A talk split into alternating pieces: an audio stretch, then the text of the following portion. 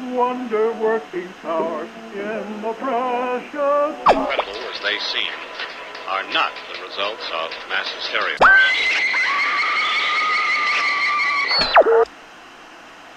You may wish to adjust the dial. You are currently tuned into The Wrong Station.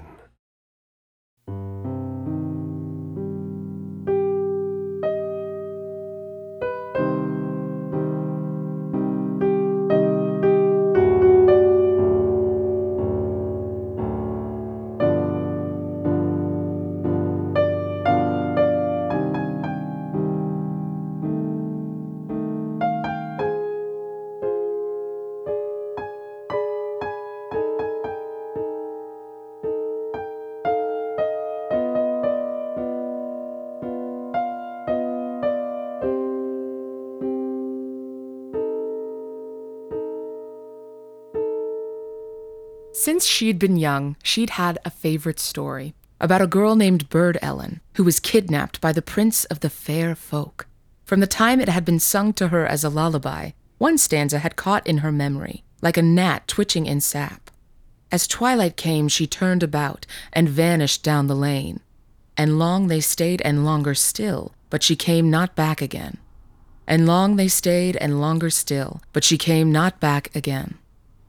In the story, the prince brought Bird Ellen to a place called the Dark Tower, and since the fair folk lived beneath the hills, it was a tower in reverse, spiraling down, down, down into the twilight of the earth. On summer evenings growing up, she had lain on hillsides with her eyes shut, imagining halls and spiral stairs beneath, and arches gilt with indigo and ivory, and Bird Ellen sitting on a velvet couch, combing golden hair with a silver comb, dreaming of further worlds below. And long they stayed, and longer still, but she came not back again. At the end of the story, Bird Ellen's brother rescued her, bringing her home to a world where splintering combs rasped burrs from brown hair, where arches were dripping, thatched beams, and where love wasn't found with a prince on a velvet couch, but with Cathal, whose breath stank, on a straw mat in a mud hut. It was Maeve's wedding night. She lay, gazing up at the moon through a hole in the ceiling. Cathal snored beside her, his scars lit up silver in the glow. It had been her first time. He had been surprised. It hadn't been his. He had gone raiding down the coast with Dart Danny's war band the summer before. There had been women, he said, but he had offered no context. She had not been brave enough to ask for any. Still, it was easy to distract herself from the thought. There had been mead at the wedding, and a series of toasts before the wedding party dragged the young couple off to Cathal's house. Pleasantly drunk, with an early spring breeze sifting through the window, she drowsed, imagining how pleased Cathal would be if she had conceived a son. A low hum lifted from the garden outside. At first she thought she was dreaming the sound, but when she slivered one eye, something was floating in the window. A sprite. Her eyes snapped open, and she jerked upright. Beside her, Cathal grunted and rolled over in his sleep. It was a little thrum of wings, like a dragonfly, and a red light in the center of a black body. She froze, not wanting to frighten it. She had never seen a sprite before. Usually when seen, they were supposed to rush away, but this one tilted in the window, as if curious. "Come on," she whispered, beckoning. "Don't be shy." It hesitated, and then bobbed lightly down the sill, its sharp little legs clacking. Slowly, she climbed out of bed and crept to the window. For a moment, it seemed the sprite would flit away, but she pulled back, cooing, and it settled in. "Hello there," she whispered. "Are you hungry? Do you want something to drink?" The sprite made a little trilling noise. She tiptoed to the cupboard, returning with a bowl filled with milk. The sprite chirruped again, extending a silver mosquito beak to drink. "I'm glad you came," whispered Maeve. "It's nice to have a friend, you know.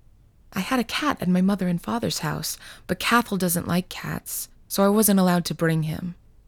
She glanced back at Cathal and turned back to the sprite with a little smile and a finger over her lips. "Promise you won't tell him?"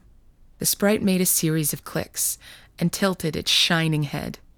Maeve winked at him and reached out to clear away the bowl. In a flash, the sprite leapt forward and stung the inside of her arm. She jumped back, biting down on a cry and nearly spilling the dish as it thrummed out the window and disappeared. "Little bully," she murmured, looking at her forearm. A spot of blood stood out over the vein. She shook her head. Guess he wasn't done with the milk. Then she drank the milk herself and went to bed. When she woke in the morning, the pinprick had healed, leaving her only with vague memories about a strange dream. Cathal opened the front door. "What's this?" He re-entered with a basket full of fresh, warm bread and a jar of yellow butter. The details of her dream rushed back. She felt warm inside, and the incident with the sting was forgiven. "Must be a wedding gift," said Cathal. "But from who?" "Must be," said Maeve, and she smiled, because she knew it was from the fair folk. The next week, another basket of rich, seed-filled bread appeared at the door, and the week after that, and the week after that. Each time Cathal brought in the basket, a shadow darkened on his face. It was too much bread. It was too generous. Already Maeve was putting on a healthy sleekness, though two years of bad harvest had left everyone in the village sallow and dark-eyed.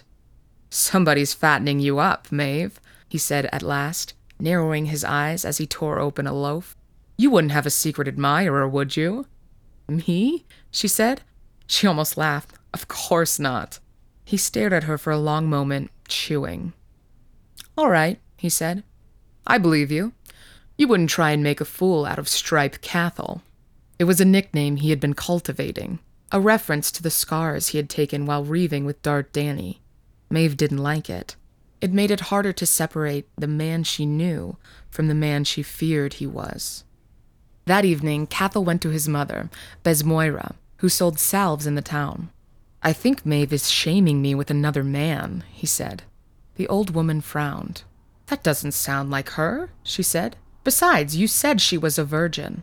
"She was," said Cathal, "but now she's keeping secrets." The next week, Maeve ate none of the bread because she was sick. "She's pregnant," said Besmoira. "Is it mine?" said Cathal. "Of course it's yours, but there's no way of knowing for sure." "Well, no," said Besmoira. "But if she's this far along already, she must have conceived right when you got married. No bride breaks her vows in the first week." "So there's no way of knowing," said Cathal. The sickness worsened. By the third day, Maeve's skin was pale, her hair lank, and her eyelids dark. By the end of the week, she had visibly lost weight.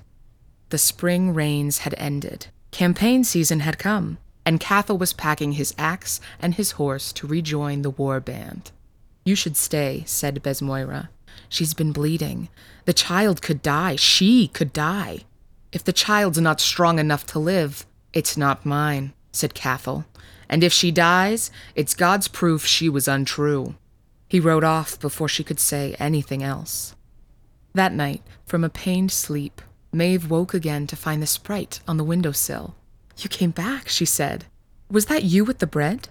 The sprite chirped, bobbing up and down. "Thank you," she said.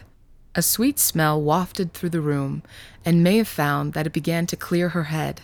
"Is that you doing that?" The sprite chattered and swooped through the room, doubling back two or three times at the door. "What are you doing?" she said. "Do you want me to follow?" It clicked at her, and Maeve pushed aside the bedding, the smell making her strong enough to follow. It led her out into the night, her bare feet hushed in the damp grass, down a path through the woods, toward the marsh. A hand reached from the dark, grabbing her wrist. Maeve cried out, and the sprite zoomed around, with its sharp beak gleaming in the moonlight. But it was only Besmoira, looming from the trees with her basket of herbs. "Is this it?" she whispered. "The secret you've been keeping from my son?" "The sprite is my friend," said Maeve. "It's been helping me." "Maeve," said Besmoira, "the fair folk are not to be trusted. And more than that, my son suspects something. If he finds you've been consorting with them, he'll assume." She shook her head. "If he thinks your baby is one of theirs, he'll kill you both." Maeve's eyes widened. "He wouldn't," she said. "My husband's a good man." But she wasn't sure she believed herself. Your husband, maybe, said Besmoira. But Stripe Cathal? She shook her head. I don't know who he's become. Then don't tell him, said Maeve, tearing her hand away. There's no reason to be suspicious anyway. I've met no men of the fair folk, only the sprite, and the sprite is my friend. He is not your friend, said Besmoira, but it was too late. The sprite had thrummed down the path, and the girl had followed, sprinting on bare feet through the grass. The old woman stood for a long time, not knowing what to do. But Maeve was flying. The night was clear and cool, and dew sparkled on every leaf in the woods. The sprite hummed back and forth in front of her, its red light tracing patterns in the dark as it led her past the trees and into the marsh. "Wait," cried Maeve. "Isn't it dangerous?" But the sprite danced back and forth, beckoning her on. "I trust you," said Maeve, and she hitched up her skirt, leaping from tussock to tussock over the dark waters deeper into the bogs. She came to a black pool. On its other side, a mound rose from the swamp. The sprite led her on, but she hesitated at the water's edge. "Please, sprite," she said. "I don't want to doubt you, but the stories talk about will-o'-the-wisps leading people to drown in swamps. Please, can you promise I'll be safe?" But the sprite only flitted over the water.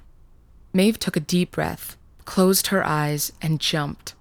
She expected to be sucked into icy depths, for slime and weed to drag her down, but instead, calf-deep, she landed on a hard, flat surface, like metal or stone. She waded across and came to the edge of the mound. The sprite had disappeared. "Hello?" she said. She turned back to look over the water. "Hello? Sprite?" "Hello, Maeve," said a voice. She turned again. A door had opened in the mound, and white light poured forth, framing the most beautiful man she'd ever seen. He was a head taller than anyone in the village, clean-shaven and square-shouldered. He had perfect teeth, clean golden hair, and wore crisp white clothing. "Oh," she said. By the standards of the village, she was tall and comely. But as the man smiled down at her, she felt ashamed of her appearance, found herself short and ugly, with matted hair, fingernails filled with dirt, and clothes of unwashed sackcloth. "Maeve," said the man, "I heard you were sick." He produced two stools of a light clear glass from inside the door. Um, yes, she said. "I've had the morning sickness. It's been more than other women get, and there's been blood. Uh, how do you know who I am?" The fair folk prince, she decided in her mind it was the only thing to call him, nodded with solemn, kind eyes. "That must be very hard," he said. "I'm so sorry. As for how I know who you are, my little friend has told me all about you." He lifted his palm, and the sprite appeared in the air again, thrumming and clicking, its red eye glowing bright. "He said how generous you were with the bowl of milk, and how nice you were, even after he got scared and bit you on that first night." "Oh, well, thank you," said Maeve. "I just like... I used to have a cat. I like to take care of small things, you know?" The fair folk prince nodded, looking very serious. "I feel the same way, Maeve," he said. "And every so often, it's wonderful when life gives us a chance to do that." He produced something from his coat and held it to the light from the door.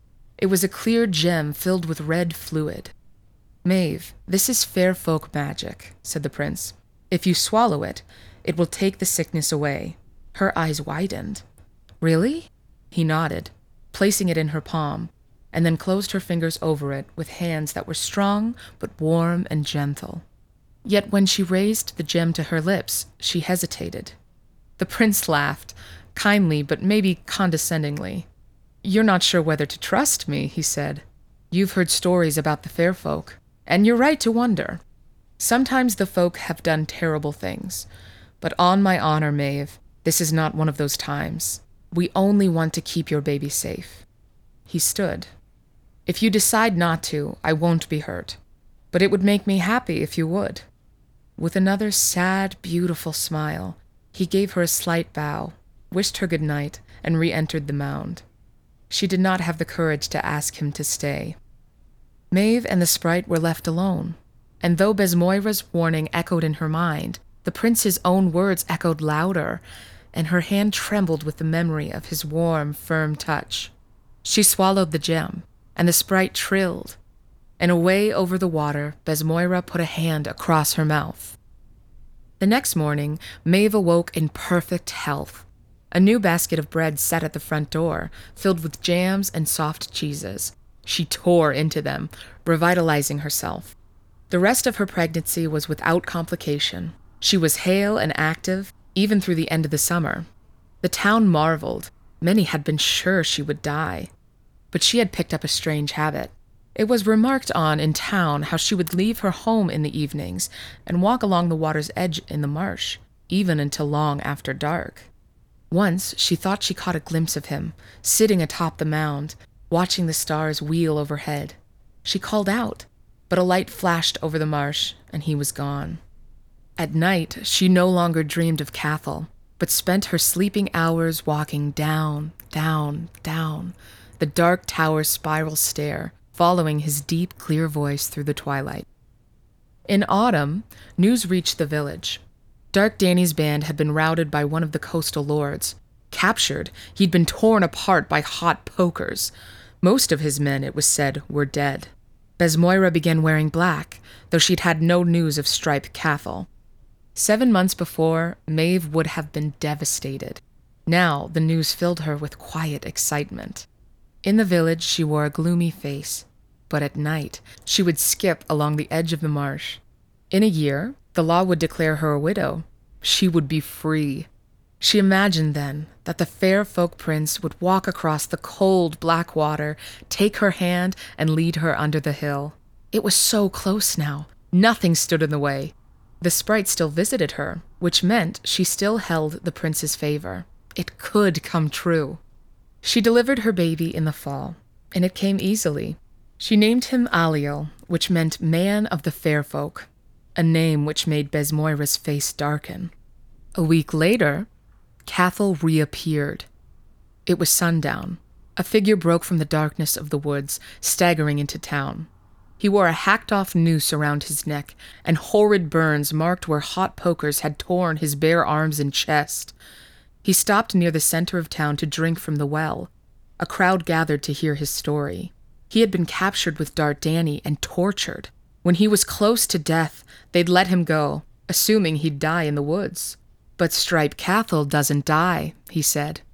His burns were beginning to fester. He stank. When Besmoira appeared from the crowd and tried to clean them, he shoved her aside. "That's for my wife to do," he said. "Where is she?" Maeve was feeding the baby when he darkened the door. "Maeve," he said, "you lived." She felt hope die inside her. "So did you," she said. "You don't sound so happy. The boy, what's his name?" She told him. "Ah," said Cathal. "Is he named for his father, then?" She froze. "I don't know what you're talking about," she said. "Yes, you do," he said, pulling a glowing poker from the fire. "My mother told me about your little trysts in the swamp. Handsome, is he? Let's see how handsome his son turns out with his face burned off." She stood. She didn't think she could run. It was too soon after childbirth. She felt as though her guts would tumble out of her. He stepped forward. She had no chance. And then, a sweet smell wafted through the window. New strength filled her, and she dashed for the opening just as Cathal lunged, and the sprite burst past her. It struck him in the chest, its needle-like legs and stinger carving into his flesh. He screamed and struck it to the floor with the poker, burning off a strip of his own skin as he did. Maeve was already through the window, running for the swamp. The sweet smell sparked in her nostrils, pressing her on, even though she could feel hot blood cooling along the insides of her thighs. The baby howled as she sprinted down the forest path. Dark had fallen. Only fragments of the full moon lit the path beneath the trees, and behind her she heard him coming. The sweet smell was in his nostrils, too. For the first time in weeks, he felt strong and whole, though his wounds still festered and tortured muscles still shuddered under his skin. He screamed her name, and she plunged into the swamp, missing the first tussock and wading through waist-deep water to get to the second. He plunged in after her, faster and stronger, but forced to thrash through the chest-deep mire without the knowledge of the dry root. The poker's red tip had cooled. It was now just a black bludgeon in his scarred hand. She jumped from the last bank and splashed across the hard floor of the black pool. Throwing herself against the edge of the mound, she hammered against it. "Please," she shouted. "Help! He'll kill us both! Prince, please help us!" But no answer came. Something splashed behind her and she turned, shrinking back against the slope as Cathal waded forward, grinning as he lashed the water with the poker's iron point. "Where is he now?" he said. "Your fair folk lover. Tired of you? Done with you? Has he made you a fool like you've made me?" He climbed up onto the bank, blue eyes blazing at her. "Now," he said, "give me the baby." She held her son closer. "Never," she said. He pressed close so she could smell his breath. "I could smash your head and take him from you," he said. "But if you let me take him, I'll let you live." She couldn't meet his eyes, but she couldn't do what he asked. She whispered, "No." He stood back and raised the poker. "Then he'll die in your arms." "Turn around and go back," said a voice. May whirled, her heart rising. But it wasn't the prince. A woman dressed in black stood on the hilltop, with black plates on her knees, chest, and elbows. A helmet framed her face, and she was pointing a wand of black metal towards Cathal. "This is your only warning." Cathal leered up at her. "Women don't tell me what to do." He lunged, and the night was split by a thunderclap. Cathal's chest exploded into a cloud of red mist. A stink of burned meat smoked out of him, and he fell back into the swamp with a hole through his chest the diameter of a dinner plate. Silence fell. The woman lowered her weapon. "Is the baby unharmed?" "Yes," said Maeve, weeping and sinking to her knees. "Thank you, yes." As the woman strode downhill, Maeve saw that she was much taller than Cathal, with the same clear skin and straight teeth as the prince. She smelled good, and had his same ageless quality, as though she were forty, even fifty, but still fit and active. "Please," said Maeve, "may I speak with him, the prince?" The fair folk woman sighed and spoke into the air. "Doctor," she said, "it's safe to come out now." The mound hissed, and that door of light appeared. The prince stepped through, as beautiful as she remembered, and without thinking she flung herself into his arms. For a moment the world was perfect, her, the baby, and him. Then, gently, firmly, she was pushed back. She gazed up, and though he was still beautiful, there was something colder and sterner about him than before. Remembering her dignity, she flushed, lowering into a curtsy. "My prince," she said. The fair folk woman laughed. "This one thinks highly of you," she said. "Try not to enjoy it too much." "Please," said the prince. "She's a child." Maeve's face burned. "I'm a woman," she said, with all the quiet composure she could. "I turned thirteen two years ago." The fair folk woman laughed, and the prince ignored her, crouching down before Maeve, the way an adult does with a child. "Your son is beautiful, Maeve," said the prince. "What's his name?" "Aliel, it means—" "I know," he said, with a sad smile. "Do you mind if I hold him?" Numb, Maeve passed the baby over. The prince cradled him in his arms, cooing. "He really is beautiful," said the prince. "Maeve, you know you would have lost him without us." She nodded. "Do you know why we saved him?" "I thought—" She stopped herself. "Speak," he said. "I thought it was because you looked favorably on me, and once I'd given birth, I'd come live with you in the Dark Tower." The armored woman laughed like a crow. The prince looked more sad than ever before. "That's not the reason, Maeve," he said. "Oh?" she said. "I'm going to tell you the truth," he said. "I'm not a prince, and there's no such thing as the fair folk. My officer here and I are people, just like you." "But—" said Maeve. "Nutrition, hygiene, medicine, a little cosmetic dentistry, that's the only difference between us. Your son here could grow up in our society and turn out just like us." He leaned forward. "Would you like that, Maeve?" She didn't know how to answer him. "Maeve, when people have a safe life and enough opportunity, they don't have many children. Maybe one, maybe none, ever. So when a society becomes safe, healthy, and free enough, it has to replenish its numbers somehow, or else in time it dies. Do you understand? She said nothing. He looked down.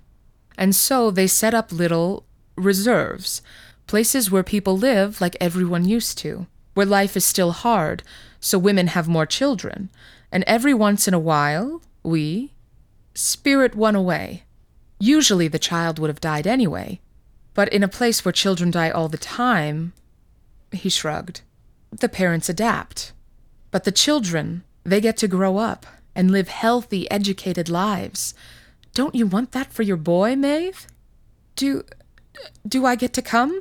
Said Maeve. He shook his head. No, Maeve, he said. We can only take babies or young children. But, Maeve said, but he's my son. He looked away. I'm sorry, Maeve. It can't be the way you want. All I can offer you is a better life for your boy. Is that what you want? You want to take my boy? The prince nodded. He'll be happy. He'll be healthy. I know it's painful, but it's for the best. Maeve, may we take your son? Slowly, crying, Maeve shook her head. No, she whispered. Never. Ah, said the prince. He stood with the boy still in his arms. I had hoped you wouldn't say that. Give him back, she said. Give me back my son right now. He stepped back into the light, and she threw herself at him, but the woman was already between them, knocking Maeve aside as if she weighed nothing.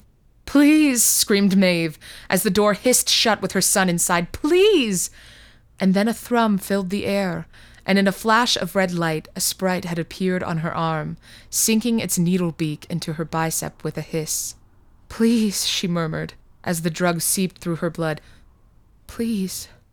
And then darkness claimed her. And when she woke, it was in her own bed, alone. After that, though she traveled often through the marsh, she never saw a light flash, or the prince watching stars wheel by. And though she often waited and called for her son, the hill was silent ever after.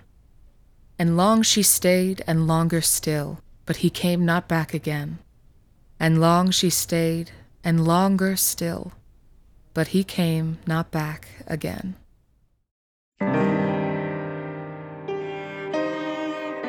The Wrong Station is made possible by the generous support of our listeners on Patreon. Consider visiting today at patreon.com slash The Wrong Station.